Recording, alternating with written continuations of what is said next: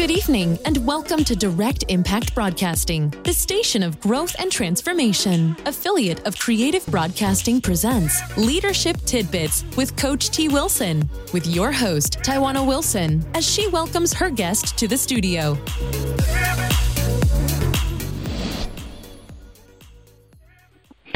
Welcome to Leadership Tidbits with Coach T. Wilson. I am your host, Taiwana Wilson. A little bit about myself. I am your award winning leadership maven, medical laboratory scientist by background, best selling author, owner and chief leadership coach at Trendy Elite Coaching and Consulting Services, executive director with the John Maxwell team, Maxwell DISC certified consultant, Send Out Cards referral partner, and co owner of Direct Impact Broadcasting radio station. Before we bring on my special guest, I want to thank my March radio show sponsor, Mr. Martinez Wilson of Second Samuel Transport, where they make sure you get all of your Amazon packages delivered on time, located in Cincinnati, Ohio. Also, thank you to my media mentors, Miss Ashley Little and Miss Kimberly McLemore of Talk Radio TV Network LLP. Today we have my special guest and big sister, Ms. Mardia Shands. Mardia Shands is the executive director for competitive for Partners for a Competitive Workforce, which is a regional collaborative that leads the efforts to grow the skills of the regional workforce and create a talent pipeline to meet employers' needs for labor. Ms. Shands has more than 20 years of human resources and workforce development experience across multiple industries, including manufacturing, supply chain, healthcare, construction, and IT. Her career has spanned from multinational global corporations to small not for profits across North America and Africa. She is an Aspen Institute Job Quality Fellow and is a member of Class 39 of Leadership Cincinnati. She has been recognized by the Cincinnati Business Courier as a 40 under 40 business leader and the YWCA of Greater Cincinnati as a rising star. She is the immediate past chair of the Workforce Investment Board of Butler, Warren, and Clermont counties, where she was recognized as a regional expert in workforce development issues and solutions. Ms. Shands also serves on the board of directors for the YWCA of Dayton and Lifespan. Maria earned a bachelor's degree in economics from the University of Cincinnati and a master's degree in labor and employment relations also from the University of Cincinnati. She holds the Senior Professional in Human Resources designation from the Human Resources Certification Institute and the Senior Certified Professional Certificate from the Society of Human Resources Management. Greetings, greetings, Mardia. How are you doing this evening? I'm very well, thank you. Thank you, Coach T. You know, it, it's funny every time I hear that bio being read, I, I'm looking around the room and thinking, "Who are we talking about? Who is that person?" Okay, well, thank you. thank you for joining us this evening and giving the listener audience all of your expertise. So let's jump right in. Tell the listeners Absolutely. about your Tell the listeners about your journey to leadership and how did you get to where you are today? Sure. So my my journey to leadership, you know, I, I suppose I've always been um, on a journey, and will will always continue to be on a journey. And my my journey uh, uh, to leadership has, you know, has always been in place and and started, I, I would say, um, as a young woman and as a young woman in in junior high school, um, throughout high school and, and, and undergrad and into grad school. And as I as I look at my my my career, what I would say is probably um, knowing in high school that I wanted to go to college. Um, I, I've always had the had it in mind. You know, without my parents telling me that I was going to go to on to higher education, I knew I was going to go to college, and um, just always had that as an aspiration um, and through throughout just pursuing my, my academics, um, I've changed major a, a number of times. I started off of all things as a fashion design major, and um, just a general studies major, and then ultimately settled on economics.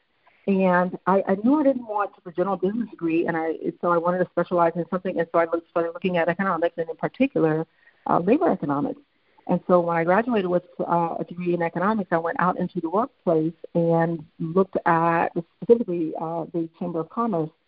And as I worked in the Chamber of Commerce, I was looking at labor economics from the perspective of companies that wanted to relocate to the greater Cincinnati area.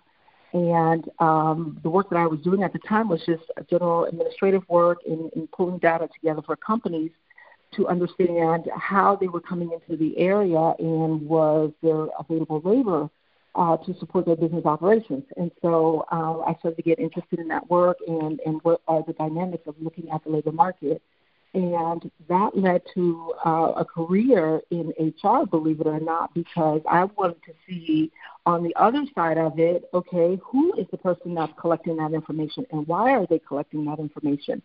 And that uh, information is what is going to finance so that finance can understand, okay, what is the cost um, really is going into HR because HR is the person, uh, the people in the organization that's looking at your uh, labor costs and so forth.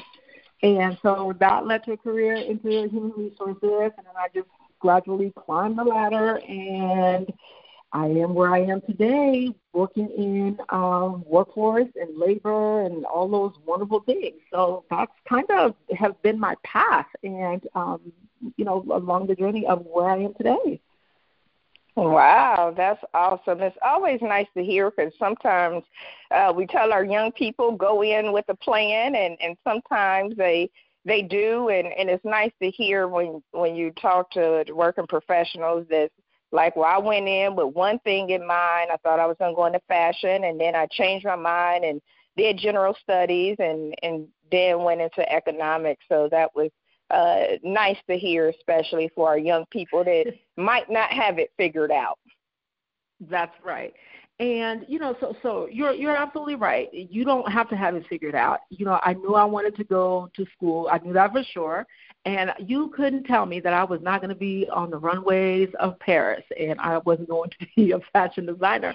And I stuck with it too. I, you know, three years into the program, um, I started thinking, okay, at some point I'm going to have to feed myself here and so this fashion design thing is not. I, I don't know where we're going with this, but uh, I hadn't seen my run my first runway yet, even at the the uh, College of uh, Design, Architecture, Art, and Planning at UC. So I'm thinking, okay, you need a paycheck, girl. So get it together and try to figure out where, where this paycheck is coming from. And that's how I was able to at least sit um, in general studies for a, a couple of um, semesters and then ultimately sat in economics. And that's how my career blossomed from there. That's funny. I've never heard that story about you starting off in, in fashion design, but it all makes sense. Those who know you and have seen you in the boardroom and have seen you uh, working, you were definitely, as the young people say, slaying in the boardroom with your fashionable attire. So that that's funny. It all comes together so you have such a vast experience in human resources and workforce development across multiple industries. How are you able to transition and be successful in industries that seem totally unrelated? Sure, you know, and and yes, I, I absolutely have been in a wide variety of industries, from retail to hospitality to manufacturing and um, construction. And what, what, you know, at the core of all of it is human resources, and the, the common word in all of that is human. And people are people. And so people are people across industries, and to be able to transfer my skills across those different industries, the common denominator in all of those uh, industries are the people. And so within any organization, you're going to have people who run your operations and um, look at the commonalities in, in all of that. And so people come to work ultimately to earn um, a living. People, there are different motivators in, uh, in people across the industry. However, they come to earn a living. They come, people come to work for the dignity of work. Some people come to work, uh, you know, whatever that that thing is that they're trying to achieve or aspire to in their jobs. Um, you know, there, there are certain commonalities that ring across, uh, ring true and and, and um, consistent across industries. And so, um, as an HR uh, uh, professional, I'm able to see what those similarities are, and I'm able to capitalize on what people bring to the workplace and and help uh, translate that into whatever objectives that whatever organization um, in whatever industry is is uh, striving to achieve. So that's how I'm able to translate um, the human capital across different industries. Awesome. And what about strengths? What strengths do you feel uh, were necessary for you to be able to cross those those lines of manufacturing and healthcare and IT? Sure. You know, and and I'm gonna tell you, uh, it's this is a tough gig. It's not um, it's not easy. So you have to. I, I will tell you, one of my strengths is prayer. Uh, listen, prayer every morning. Get up and and Lord, what do you have for me today to do today? And you know, let me put my armor on and get out here. So I will say, um, being able to uh, uh persevere and be resilient and um, being agile and, and just flexible and adaptable. Those are those are skills um, I think that are my strengths, and that allows me to be able to go into most situations and um, you know, be able to find my way through that because there there are days that are very tough, especially when you're dealing with people because people come into work with all kinds of stuff going on. And then, you know, us too as individuals and I as a person, I you know, come into work with all my stuff as well. And so I have to put all of that aside and, and work with the people for whom I'm responsible uh, for for looking out for, and for the businesses that I have um, that I'm responsible for managing their human uh, resources. And so, uh, yeah, just resilience, perseverance, uh, agility, adaptability, flexibility are, are some of my skills, uh, strong uh, skills. Uh, and you're right uh, people are people, but people are different. And so mm-hmm. I definitely had to learn that while you can get all the tips and tricks and all of that, you become a coach, a mentor, a counselor. I mean, you become it all uh, for your teams. Yeah, I agree. I 100% agree. Yes. Employers are struggling with growing their growing the skills of their teams and growing their talent pipeline to meet current and future needs. What work are you doing in this space to help employers realize their most precious asset is their people? Employers talk about it. You know, we know that we need to invest in our people, and our people are our most uh, precious asset, and they say that, and they have these values. Uh, but sometimes it it doesn't come out as though uh, they're investing in their people and they think their people are the most precious asset. So, what work are you doing in this space? I know, right? So, so you know that that is such uh, that's an excellent question, and it is a great question that you know we um, in in I guess the industry that I'm in with regard to workforce development have been just working with and, and, and just toiling with and working around with. And so the the space that I occupy with regard to how do we get employers to recognize that it's more than words when you say, you know, your people are your number one um, asset in your organization, or um, you know, people are your competitive advantage, and people are what make your organization special. Um, so, Coach T, I'm gonna I'm gonna you know kind of uh, bounce a couple of things off of you. How often have you been in organizations where you do hear those things, right? Um, you know, pe- organizations say my people are the the most important thing to me, and then you you hear the reputation of that company. Have you have you heard that as well too? Um, I've I've heard it quite a lot, and I've been uh, with with various organizations, and I've heard it, uh, but it comes out loud and clear, especially in employee engagement surveys, that mm-hmm. there's a mismatch Right, right, right, right. So, you know, same thing. Um, as an HR professional, some of the things that we would do too is, you know, take the end, give uh, uh employees the annual uh, engagements uh, survey and so forth, and we would get the score back. And you know, we would um, take a look at the scores, put an action plan together with the aim of improving those scores, and then you know, theoretically, if the scores are improved, then that means that the employees are more satisfied or more engaged and so forth. Well, the the the way that looks like today, and and more and more recently, the the way that the workforce is moving, we have a workforce now that's so dynamic. You've got really four generations working um, in today's workforce. You've got boomers, you've got um, Gen X, you've got Gen Y, the millennials, and then you've got Gen Z um, who uh, are, are an incredible group of, of young people. Um, and with all of these folks in the workforce now, you've got a group of people who, okay, with the boomers are like, you know what? You come to work, they pay you, you do your job, and that's that for that. You've got Gen Z who's like, I'm I'm here for maybe the afternoon and if I don't like what y'all talking about today, I may leave in the middle of the shift. So that's that's what you're dealing with. Everything in between that. And so the what, what employers are now understanding or have come to realize is that some of the employer uh, employees Gen Z they don't care anything about you or your job.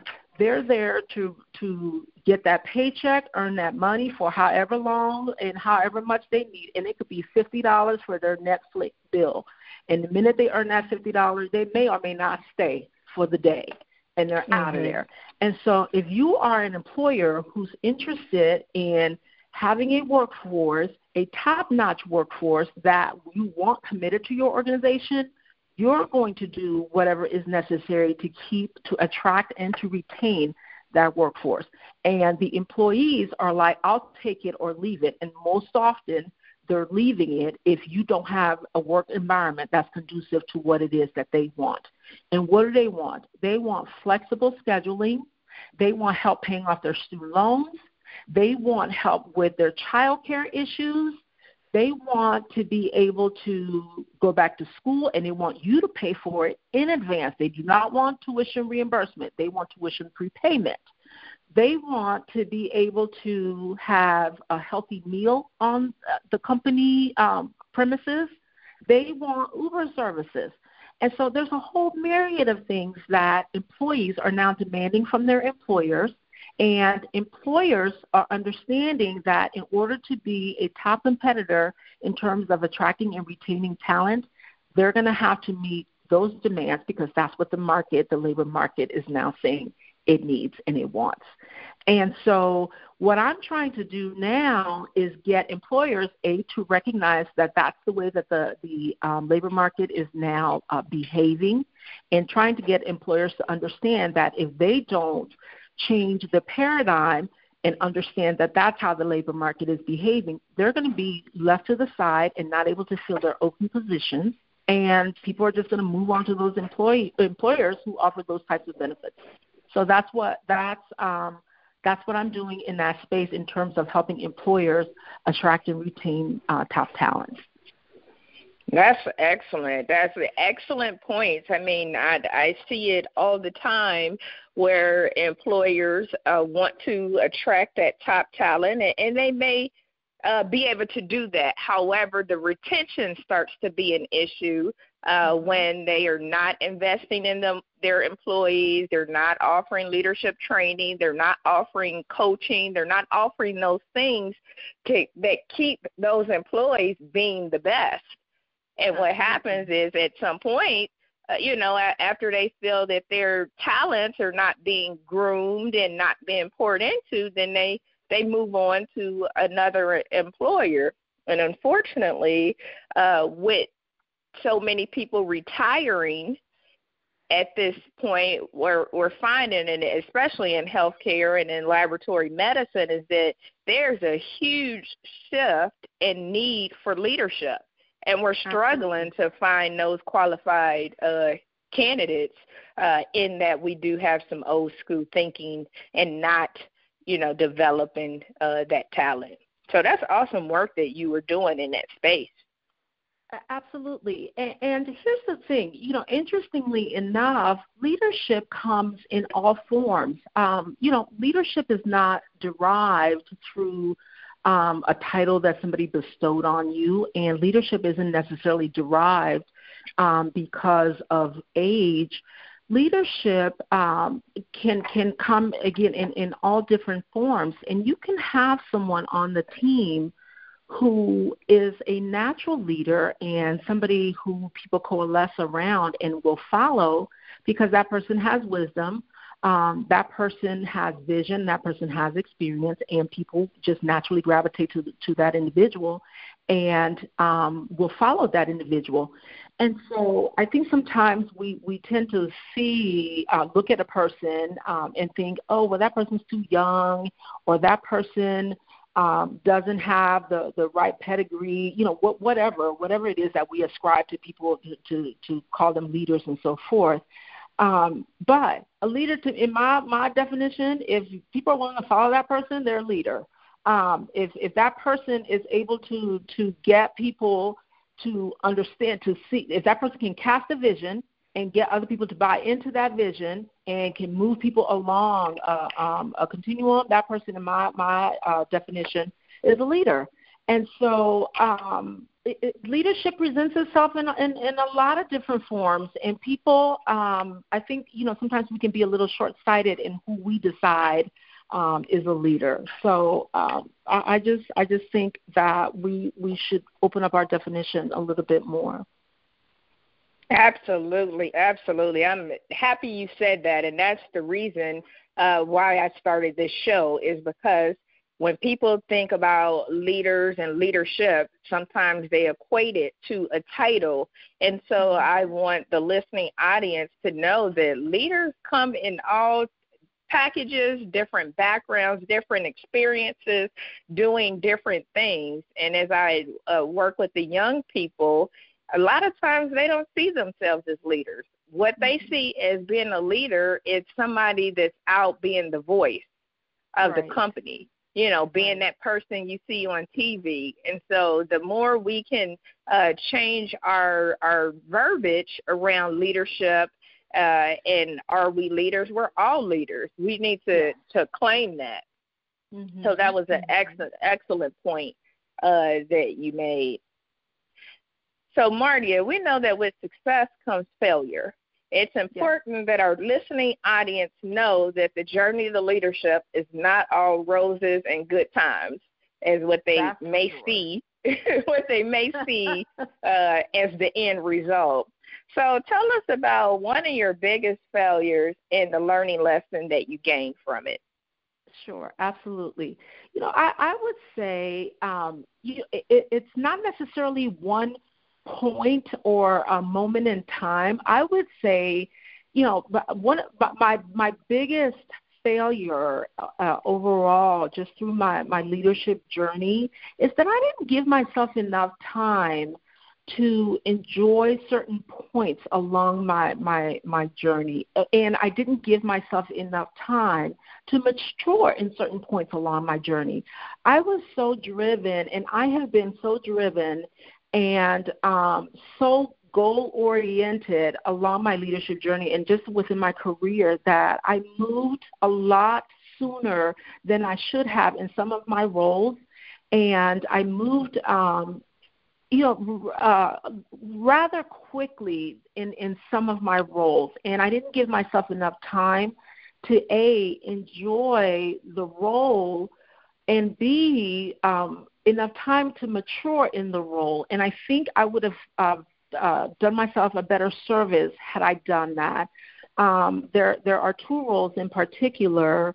Um, one w- was with a manufacturing organization, and in hindsight, looking back at that role in that organization, I would have I would have enjoyed myself a little bit more had I given myself an opportunity to stay and mature in that role, and I would have learned a lot um, with some really good people had I given myself an opportunity to stay in that role a lot longer.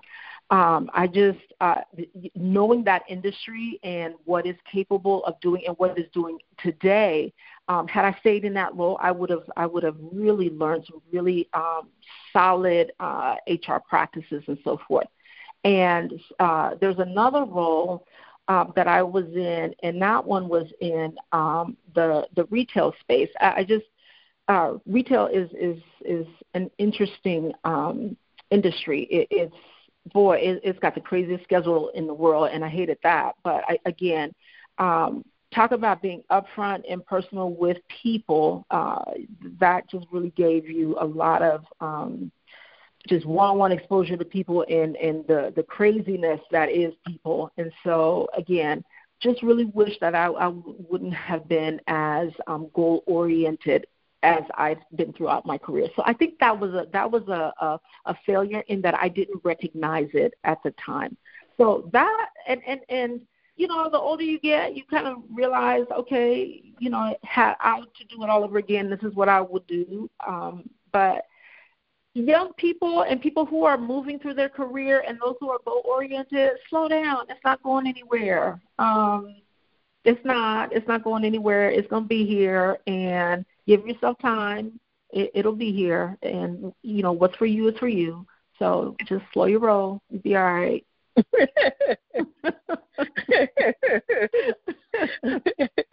that is that is great advice. Guilty, guilty. Young people yeah, slow your yeah. roll. Guilty. I, yeah, I know. I, we, you know, we look at our career and we're like, okay, by the time I'm 25, I'm gonna do this, and by the time I'm 30, okay, you know, and Mm-hmm. and I mean, I'm one with a check uh, box. Okay, I have a list, and I'm like, okay, by the time I'm 40, I would have done this, you know, and I'm I'm over here checking the boxes. And then you turn around, and you're like, wait a minute, but I missed half the party. What happened? You know, yeah, slow down, slow down. Come back here, Sparky. Okay. yes, I'm I'm happy you mentioned that because eh, you're right, uh, especially when you are so driven and are so goal oriented that you do. I mean, you sometimes you you move quickly, you know, and I can think back, uh, oh, not too many moves that was like, ah, I probably shouldn't have made that that move so fast. But I can think of, you know, one where I got my uh, first management uh, experience, and after almost five years, I did move on to something else. But you know, sometimes I think that maybe I should have not moved so quickly. Mm-hmm, mm-hmm, But again, mm-hmm. hindsight is twenty twenty. Uh, Right. But but you're right. That's definitely a learning a learning lesson. Right. It is, and and you know what's interesting too is you know you've got your your um, colleagues that you're so-called competing with, and as they move in their careers too, you know, I, and, and this is human nature. You're kind of it's like you're in this this make believe race and and that's exactly what it is um audience. It's a make believe race. You're you're thinking okay well my colleague just got promoted to this and they're moving their career along this line. So stay in your lane and worry about what it is that you're doing okay? Enjoy your career and your journey and focus on your your journey because what's for you is for you and don't worry about what this person over here is doing. And, I know easier said than done. Trust me, it, you'll be fine. Your your journey is going to be as different as you are different. And enjoy it. Take your time and, and relish in it and so forth. And you'll get to where it is that you're supposed to be.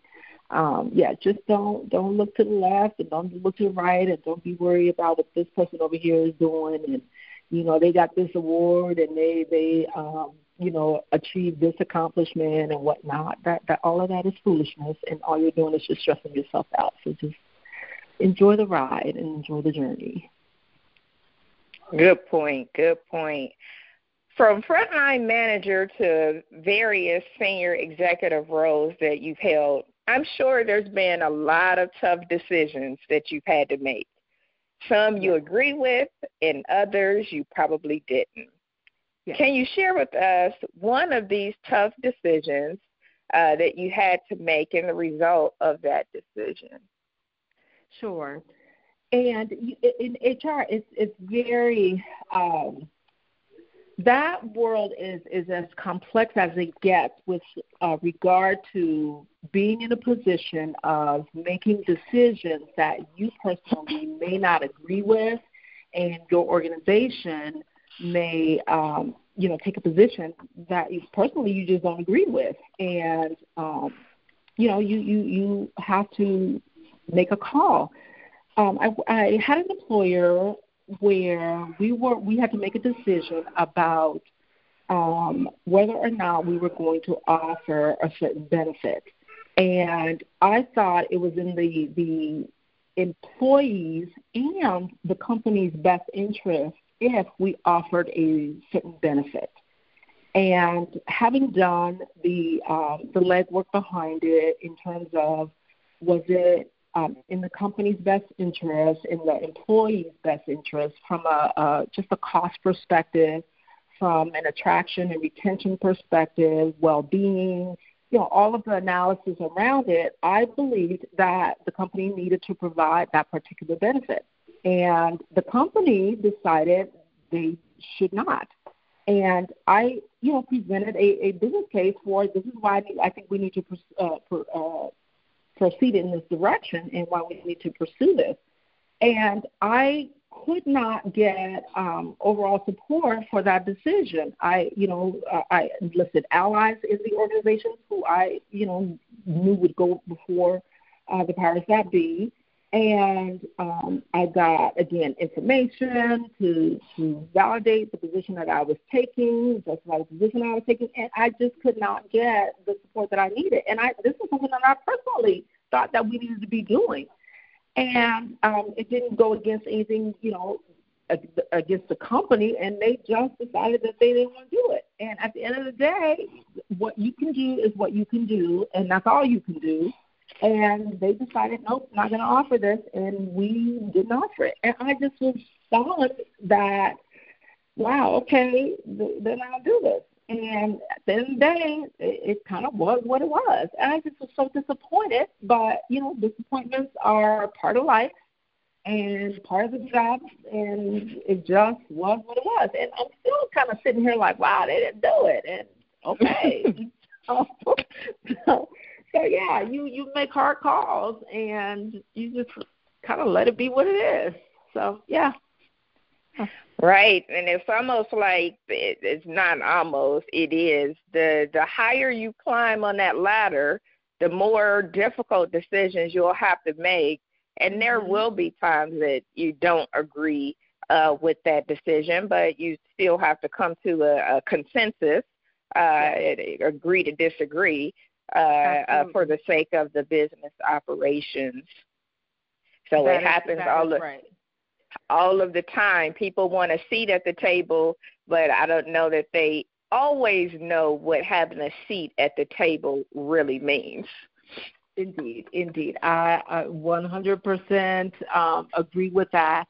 You know, and and and then too. That said, there are um, times now where you know there, there's business decisions that need to be made and then there's also personal decision and things that come against or will come at you from a personal integrity and um, personal credibility and, and, and personal stance where there's a decision that needs to be made that may come in conflict with that. And so what do you then do in um, cases like that so I, I will say this. Um, I got a bit of advice from a very wise person um, who said to me very early in my career and along my journey as a young woman, who said to me, uh, her, her words were, know what your line is, what your limit, what your boundaries are in advance so that you know you will not cross them. You need to have that defined already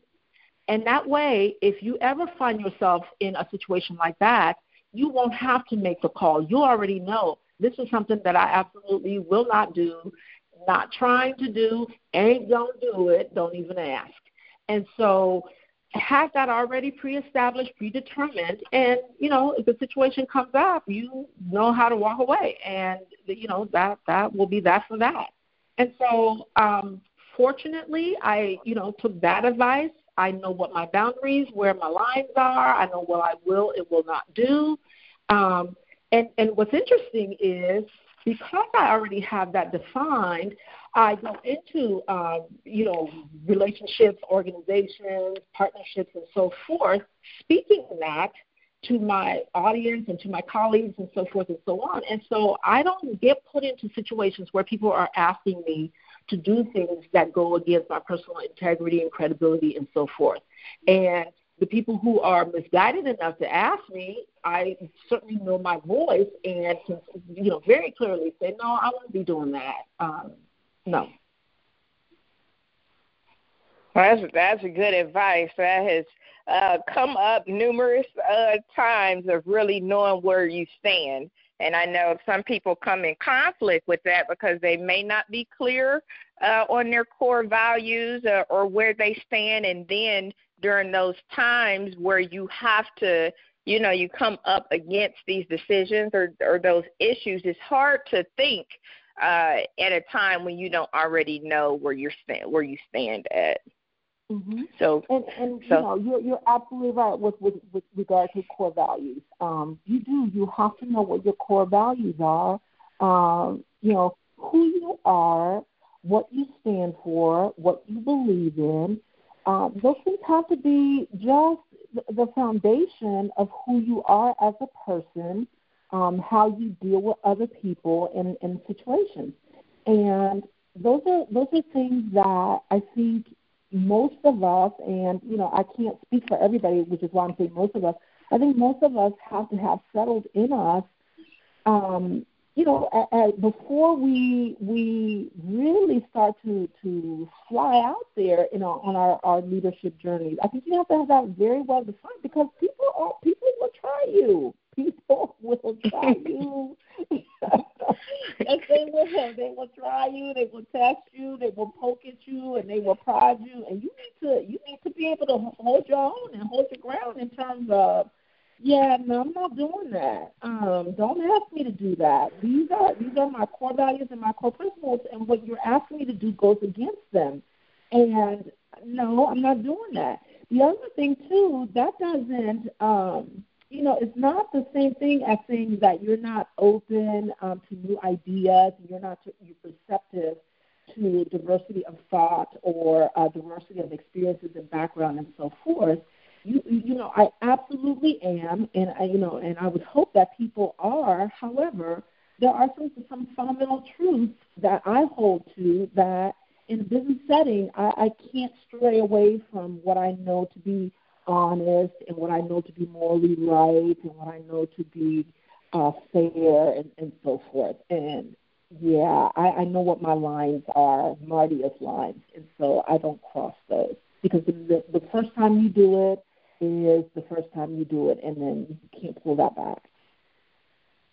Right, right. Awesome. That's that's very good advice. Marty, I see you led operations in Africa, and that sounds really cool.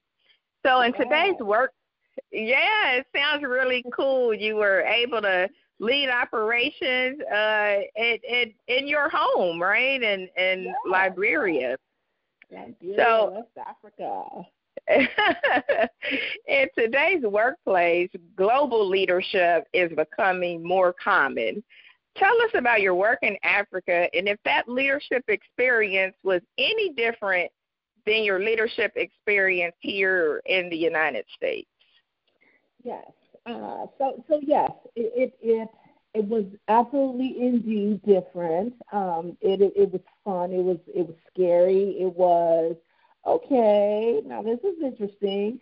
So, you know, as a brown girl um, in America, it is very different being a brown girl in Africa, where everybody are brown girls and brown people. Uh, that that was amazing. Um, I, I just felt like the world had tipped uh, into the right direction, and everybody was uh, okay, and everything was all right again. So I'm gonna leave that right there.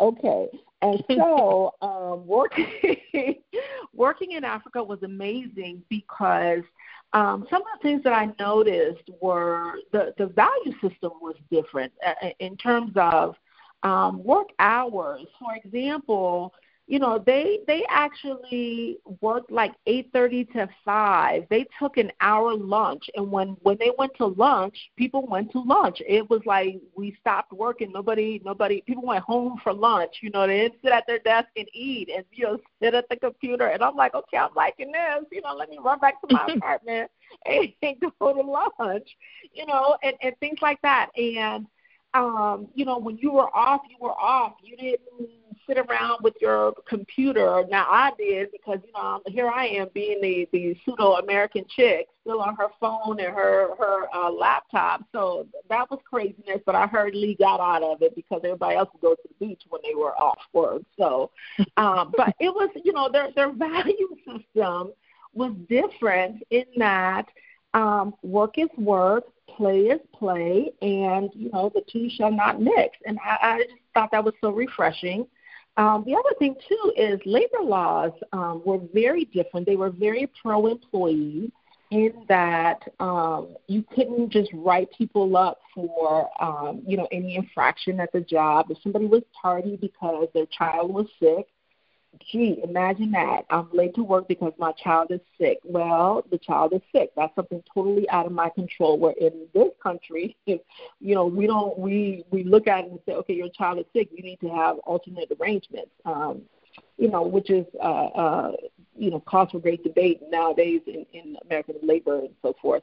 But um, so those are those are some of the things that I noticed. One of the things that I noticed that was very unique.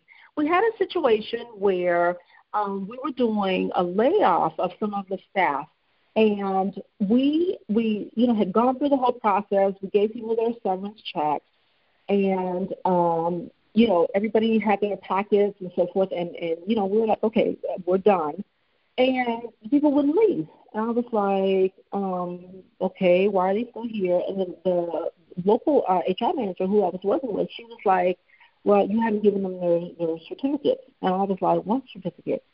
She was like, okay, the money is fine and all of that, but um, in Liberia, if you don't give somebody a certificate that says that um, they're, they worked this particular job, let's say they were a receptionist at ABC Company um, for the last three years, they can't necessarily go and get future employment because that certificate represents the skills that they have and the, the experience that they have, and they need that in order to be able to go and get future employment.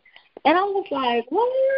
I I didn't. I had no idea that that was something that was needed in um, in that country. And it was just like, huh, something that we just don't pay any attention to um, was something that was extremely valuable for the workforce in Liberia. So I just I just learned just that little tidbit of information, um, you know, while I was working there, and I was just like, huh, imagine that things that you don't place any value in um, was something that they did, and so I, I thought that was pretty cool.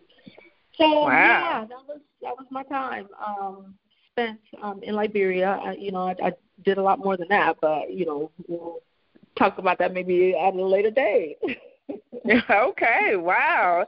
Yeah, it's just always interesting to to hear uh, how different cultures do things, and you know, you hear a lot, especially in regards to work life balance, and you know, sometimes us in the U.S. is work, work, work. You work ten hours, come home, you're still working, uh, and then we just as sick as we uh, can be or want to be, but yet uh, some of our, our our peers across the globe are, are working eight hours and you know go home and enjoy their fa- their families and and other things and are still just as progressive uh, right. as we are, and and they are just as healthy as can be. So it's just interesting to get different perspectives. Mm-hmm. Yes, without a doubt. I mean, and it's it's so interesting to to see a picture. You know, sometimes I know everybody has that typical picture of Africa or somebody in a village and so forth. No, I'm talking um, high-rise buildings, oceanfront high-rise, everybody with their cell phones and you know their laptops and so forth. But when it's five five o'clock, five thirty, people are shut down at lunchtime. Don't go. Don't think you're getting ready to go into any store and go buy anything. No, those people are gone to lunch, just like you ought to be at lunch, sitting in your house too. So, you know, first time I tried to go run an errand on lunch, it was like, no, no, everybody else is at lunch. That's where you need to be is at lunch. it was like, okay, so, okay, so I guess we get ready to sit here, and that's why I had to get into that habit. And I'm like, listen, the first couple of weeks of that, I was like, now this is crazy. And they were like, no, you crazy. You need to go to lunch. I said, okay, Too funny. I can do this. Listen, I'm going to take a nap at lunch. That's what I'm going to do. and then come back here. come back here, back to America, and then you're sitting at your desk eating lunch, and you know people are calling you and emailing you. You got to like run and hide in the broom closet just to have lunch. I'm like, this is craziness. right, right. too funny, too funny. So, Marty, from an HR recruiting standpoint, because I know our listeners are, are interested in writing down some of these nuggets, uh, and they want to know what kind of experience and skills do you typically look for to fill a frontline manager position as well as those senior leadership roles? Sure. So the skills that I look for are people who are team players, you know, and and that is probably the most overused term in the, the dictionary in terms of what is the skill set that people look for. Team player, can you play nice in the sandbox with everybody else? Uh, it's just that simple. And you know, we learn that or are supposed to learn that in kindergarten.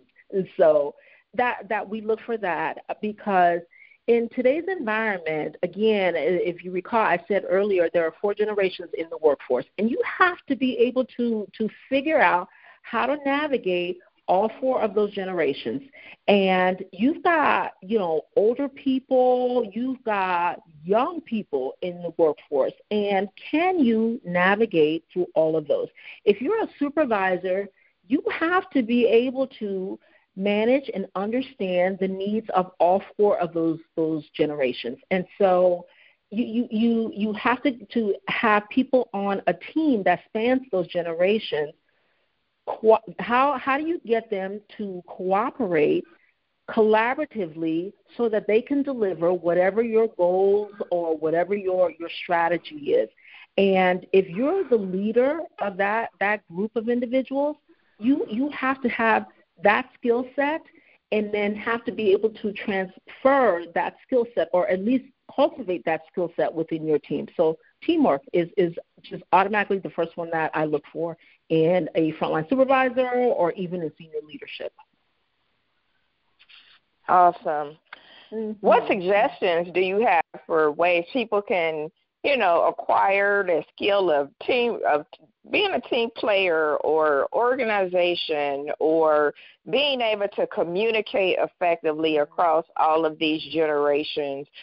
If mm-hmm. they feel like they are unable to get it in their role now at their employer, how best do you, uh, what would you encourage them to do to get those skills to be comfortable and right. prepared? And, and you're right. You're you're absolutely right in terms of communications. Um, you know, those are that that's another skill too that people certainly do need to be um, strong in as well. And if you if you feel like your current opportunity is not giving you the chance to acquire those skills, you know, so so I'm gonna do a, a shameless plug for Coach T here. You need to get you a Coach T you need to get you a coach, whomever, but you you know find find a coach and find a mentor, and um, those are people who can help you acquire the skills that you need in order to to uh, be successful in your leadership journey and uh, you know on on your your career path and so forth. But coaches will will do a couple of things for you. One of it is be able to give you some honest feedback about you know, where you may have a gap in your skill set. Um, coaches will also be able to to uh, you know help you acquire those skills because in addition to giving you that feedback, they'll give you information about how to acquire those uh, uh, skills where they see the gaps. And in talking with you, they will be able to to point out specific examples of okay this is where i see the gap is, is occurring or these are the circumstances and situations in which i see the gap is occurring. Let me give you examples of how you can cultivate teamwork and communications um, and, and so forth. And again mentors do the same thing. They can take you under their arms. They can give you exposure um, to those types of skills and so forth. And I think um, those are coaches and mentors are, are, probably two of the biggest ways that I think you can uh, help or acquire those skills if you're not getting them in your current uh, role or environment. Excellent, excellent. You are are very correct, and and that's what we are, are able to do with those that we mentor or those that we coach. So, Martia, how can a listener stay connected with you and support you in your efforts? Sure. So uh, you can get a hold of me. I am on Twitter, and my Twitter handle is at Shands Mardia, at S H A N D S M A R D I A. And so if you want to get any of my leadership tidbits, you can reach out to me on Twitter and that's how you can hear from me. Awesome, awesome. Yeah, you've shared a lot of great uh, wisdom with me uh, over the years, and I definitely appreciate it. One thing you've shared uh, with me from an HR standpoint, especially as I was moving into management, that I never forgot because I've had to to do this. I've had to uh, separate uh, employees from organizations and introduce them back to the community. But one thing that sticks with me is that you said if you have a choice, never separate somebody on a Friday where they have over the weekend to think mm-hmm. about it and mm-hmm. process it and not have anybody to talk to. And why that sounds, you know, like maybe it's not a big deal. I, I think about those things because again, you know, if we have a, a traumatic event and go through that cycle, and so anytime I've had to do that, I'm like, okay, now what day do we think we gonna do this on? Mm-hmm. And it, and anytime yeah. they ever said something close to the weekend, I'm like, ah, if we can avoid that, uh, let's not do that. So Absolutely. I thank you for that because that that has been pretty helpful because I have seen uh, people not take the news uh, in a in a positive, you know, in a in a great way. This, mm-hmm. you know, mm-hmm. almost been detrimental. So mm-hmm. thank you for sharing uh, that with me. I put that in my leadership uh, skill box so that I know. yeah, that, important that, information as you, as you move to the top, you got to make a lot of those tough calls. you do, you do. I, I, I, that one I learned the hard way. So yes, I, am glad you you got that one in the in the leadership uh, toolbox there. Yes. well, there's several, but that one yeah. uh, definitely uh, that was one of those early ones, and and mm-hmm. you know when I had to to uh, be involved in in those separations, I just always kept that in my mind. Uh, so so thank you so much, Martia, for taking the time out of your busy schedule. I know you busy. You were like flying around here uh, and doing tons of great things inside your workplace and out in the community. So I thank you for giving me the opportunity to interview you today. It was definitely an honor to have you as my guest, and many blessings and much success to you on your journey. Thank you so much. It was my privilege and pleasure to sit on the show with you and talk about my leadership journey. I really appreciate your time. Thank you. No, thank you. So, thank you, listener audience, for tuning in to tonight's show with our special guest, Miss Martia Shands, where she shared with us. It this work is hard, people. It's hard, especially as you move to the top. So you need to find whatever that inner being is, or whatever that strength is, uh, to to get you through, so that you are able to persevere and be flexible and adaptable. Know where you stand have that line drawn way before you have to make a decision. And make sure you find yourself a coach or a mentor. Those are people who are going to give you honest feedback. They're going to help you acquire the skills and, and just be honest with you and, and let you know where the where those gaps are. So if you don't have a coach or a mentor, make sure that you invest uh, in in one. All of us that's at the top or near the top or on the journey has multiple uh, coaches and mentors uh, in our lives. If you're interested in being a guest on the show, being a radio show sponsor highlighting your business or event, please email di broadcasting at trendyelitellc.com. Again, that's DI Broadcasting at trendyelitellc.com. And please tune in next week to hear from another amazing leader. Until then, have a good evening.